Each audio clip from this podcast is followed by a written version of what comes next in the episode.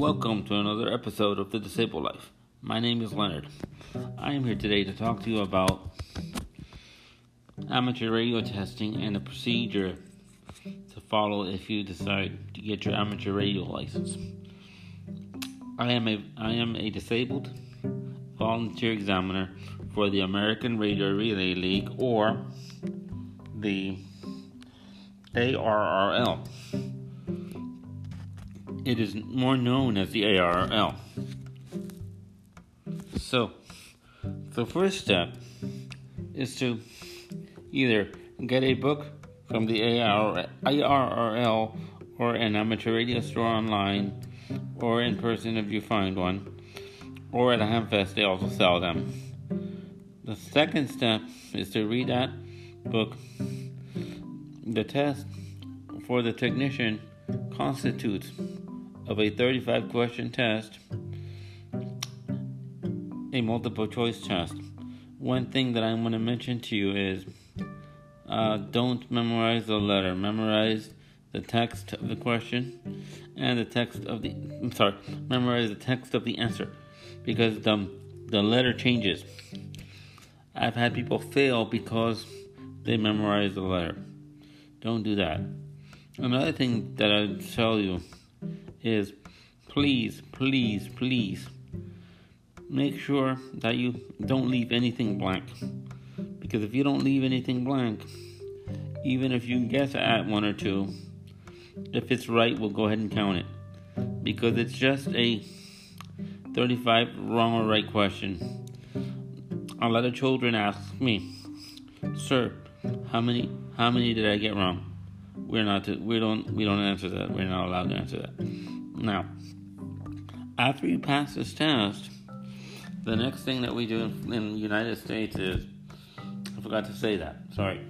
The next thing that we do in the United States is we're volunteer examiners, so we will go out to a test session, to a place, a club, a park, etc.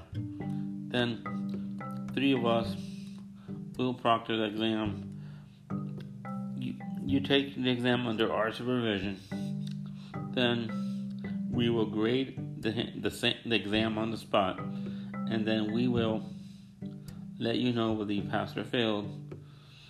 Uh, fill out proper paperwork, give you proper paperwork, and at that point, submit to the FCC and the ARRL paperwork.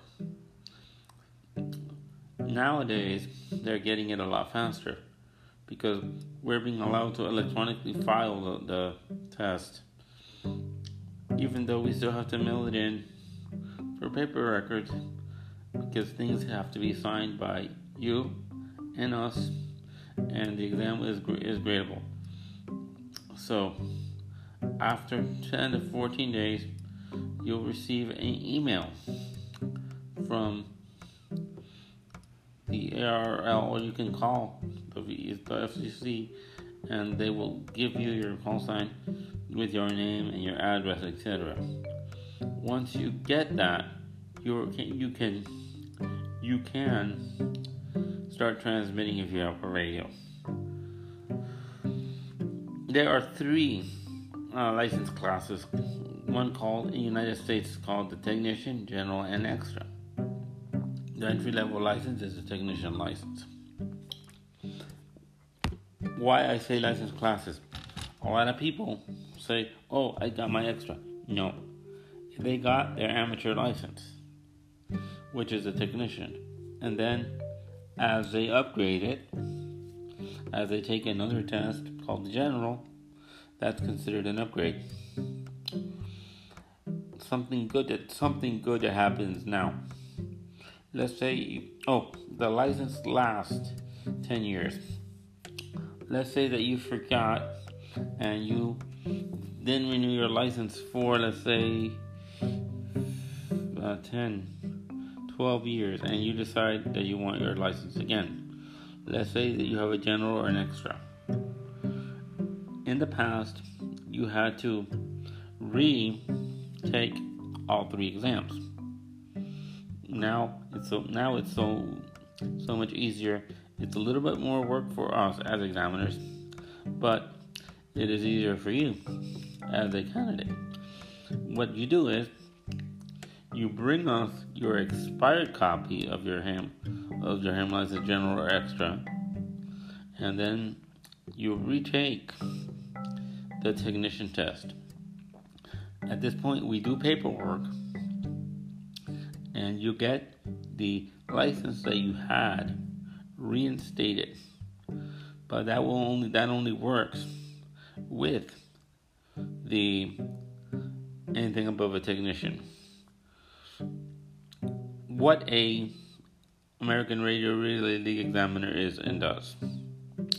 We are accredited examiners by the American Radio Relay League, permitted by the FCC in the United States on two, sorry, two um, proctor tests. What that means is we are responsible for the maintenance of the test. We keep them.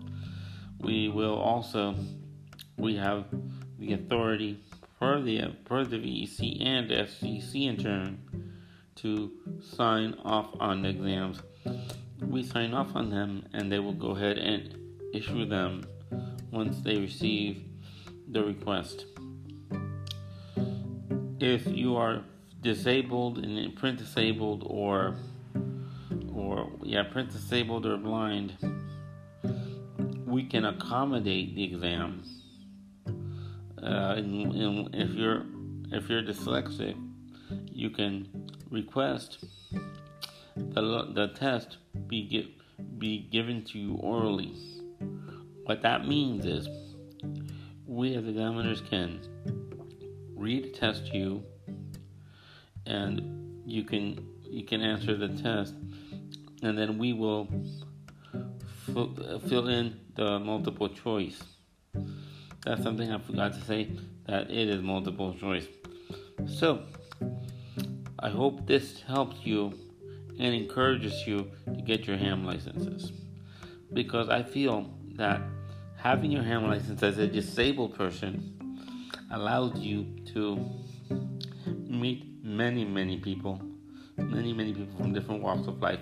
I've met many, many people from different walks of life that, excuse me, that I would have never met if I would have not been an amateur operator. I I enjoy also proctoring or giving exams to children because I love to see that light up in their eyes telling them, oh, you passed the test. We had a whole family, I will not mention who that family is. We had a whole family with us one day for a test.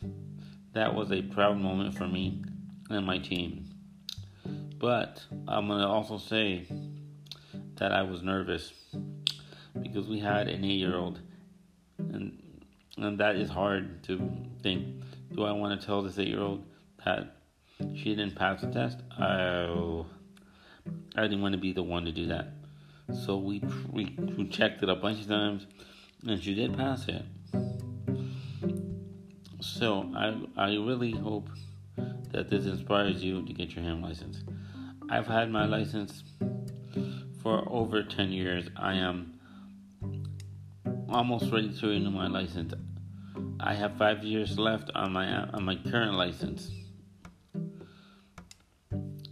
Oh, oh, so if, for example, you have you let your license expire and you want it back, you have two years to resubmit it and have it reinstated without having to retake.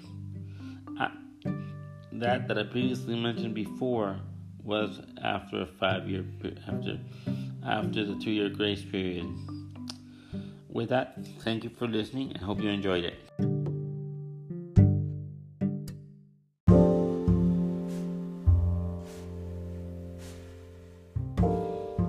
This is another segment of the disabled life. My name is Leonard.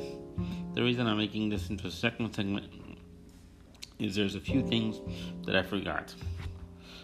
If you are disabled and requesting accommodation, contact the examination team liaison for the ARL. ARRL so that they can make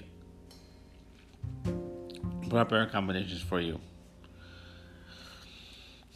So now, like I, where I left off before, talking about the testing procedure and paperwork, I forgot to include this. There is a form called VEC 605. VEC is the organization that we are accredited by. So we fill out this form. Uh, no, sorry, you fill out this form first with name, address, etc. Then you give this form over to us.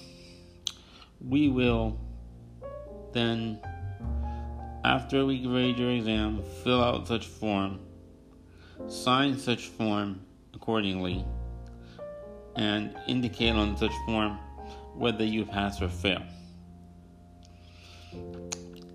And then we also have something called a CSCE, Certificate of Successful Completion.